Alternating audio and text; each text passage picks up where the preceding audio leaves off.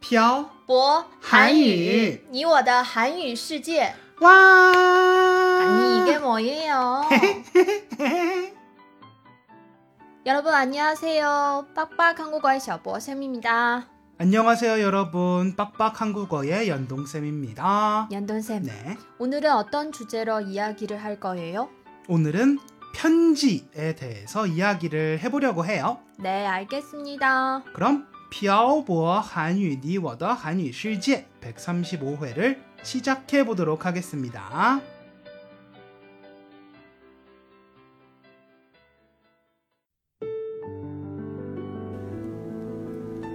跟朴博学韩语，请在淘宝搜索店铺“朴博韩语”查看课程详情。欢迎大家一起来学习。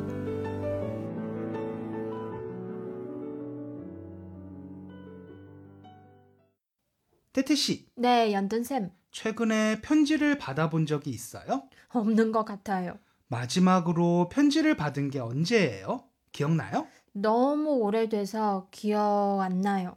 사실 저도 언제 편지를 받아봤는지 기억이 안 나요.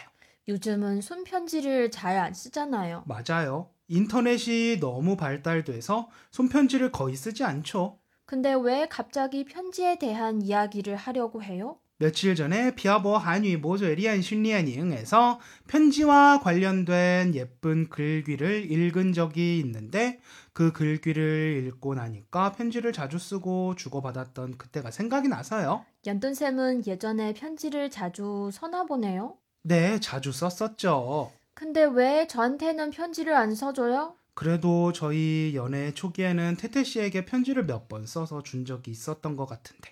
사실 그때 연돈쌤이 쓴 중국어가 처음으로 귀엽다는 걸 알았어요. 그래요? 전 제가 쓴 중국어가 귀엽다고 생각하지 않는데. 연돈쌤도 제가 쓴 한국어가 귀엽다고 생각해요? 사실 귀엽다고 생각해요. 근데 만약에 태태 씨가 저에게 손편지를 써주지 않았더라면 아마 태태 씨의 한국어가 귀여운 걸 몰랐을 거예요. 음, 맞아요. 예전에 핸드폰이 없었을 때는 친구들끼리 편지를 써서 주고받기도 했었는데 요즘은 그러지 않는 것 같아요. 핸드폰으로 하고 싶은 말을 하면 되니까요. 어릴 때는 연애 편지도 자주 썼는데 연애 편지요? 연애 편지에 평소에 하지 못했던 말들을 써서 상대방에게 전해주는 거죠. 그래구나. 음. 전 그런 적이 거의 없는데. 전 초등학생 때부터 친구들에게 편지를 썼던 것 같아요. 이게 말로 마음을 전달하는 것보다 손으로 자신의 마음을 전달하는 게 더 상대방의 마음에 와닿을 때가 있거든요. 맞아요. 말로 표현하지 못하는 걸 글로 표현할 수 있고요. 그리고 편지를 쓸 때 편지를 읽을 사람을 생각하면서 쓰기 때문에 상대방을 생각하는 감정이 편지 안에 다 들어가기도 하고요. 그래서 한자 한자 정성스럽게 쓰죠. 태태 씨는 편지라는 말을 들으면 무엇이 제일 먼저 떠올라요?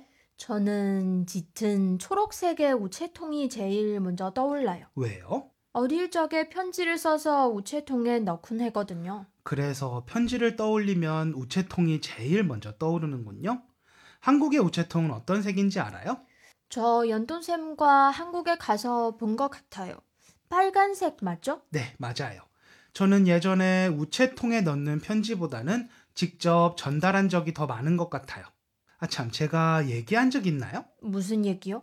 어릴 때 편지를 많이 써본 애들이 대체로 글씨체가 예뻐요. 글씨 연습을 편지로 하는 거예요? 네, 그렇다고 할 수 있죠. 사실 글씨 쓰는 것도 연습을 해야 하거든요.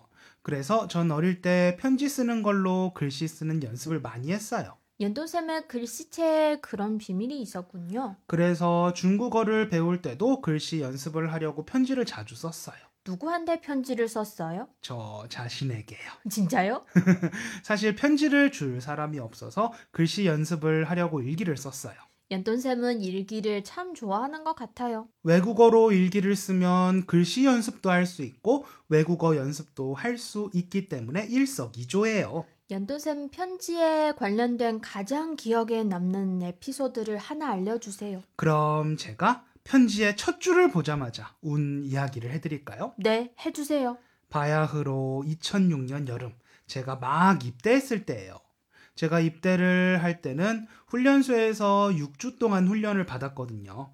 훈련소에 입소하고 하루, 이틀 그 정도 뒤에 부모님들께 편지를 쓰게 해요. 왜 쓰게 해요? 제가 훈련소에 올 때 입고 왔던 옷들과 편지를 함께 집으로 보내거든요. 음.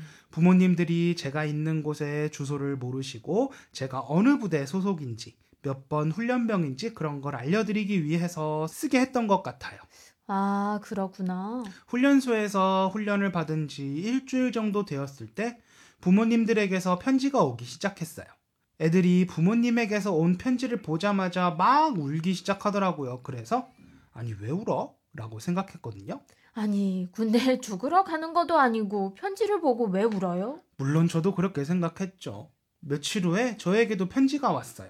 총 세 통의 편지가 있었어요. 세 통이나요? 네. 아버지 한 통, 어머니 한 통, 동생 한 통, 모두 세 통요. 음. 사실 부모님께 편지를 받아본 게 언제인지 기억도 잘 안 나던 시점이었어요. 하긴 연돈쌤이 입대를 할 시기는 핸드폰이 발달한 시기니까요. 네. 그래서 굳이 편지를 쓸 일이 없었어요. 하여튼 전 그렇게 아버지의 편지를 펼쳐서 편지의 첫 줄을 읽는 순간 눈앞이 흐려졌어요. 왜 흐려졌어요? 눈물이 앞을 가려서 시야가 흐려지고 대성통곡을 했어요. 아니, 뭐라고 서져 있었길래 그렇게 울었어요? 사랑하는 첫째 아들 연동이에게. 사실 지금 생각하면 울 내용이 아닌데 그때 당시에는 그게 그렇게 슬프더라고요. 제가 아는 연돈쌤은 눈물이 많은 사람이 아닌데. 맞아요. 전 눈물이 많은 사람이 아닌데 그때는 그게 그렇게 슬펐어요. 근데 나중에 알고 보니 제가 훈련소에서 집으로 보낸 제가 입고 왔던 옷과 편지를 보고 부모님께서도 우셨다고 하네요. 전 편지를 생각하면 그때 생각이 제일 많이 나요.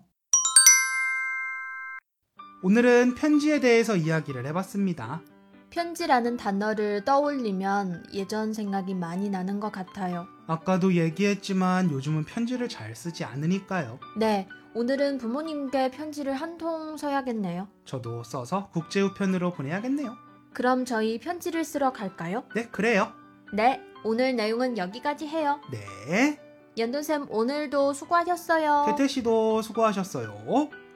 요즘은 인터넷이 발달해서 굳이 손편지를 쓰지 않더라도 자신이 하고 싶은 말을 다른 사람에게 전달할 수 있는 수단이 많아졌죠. 그래서 편지를 쓰는 사람이 거의 없을 것 같아요. 하지만 편지라는 단어를 떠올리면 같이 떠오르는 장면, 생각들이 있을 것 같네요. 오늘은 여러분의 편지와 관련된 이야기를 댓글에 남겨주세요. 그리고 여러분들이 듣고 싶으신 주제도 댓글에 남겨주시면 대화의 주제를 선정할 때 적극적으로 참고하도록 하겠습니다. 그럼 오늘 내용은 여기까지 할게요. 지금까지 빡빡 한국어의 샤버쌤과 연동쌤이었습니다. 들어주신 분들 감사합니다. 다음에 봐요. 어. 안녕. 안녕. 今天的文字版在微信公众号“漂泊韩语”上回复本期标题“信”获取。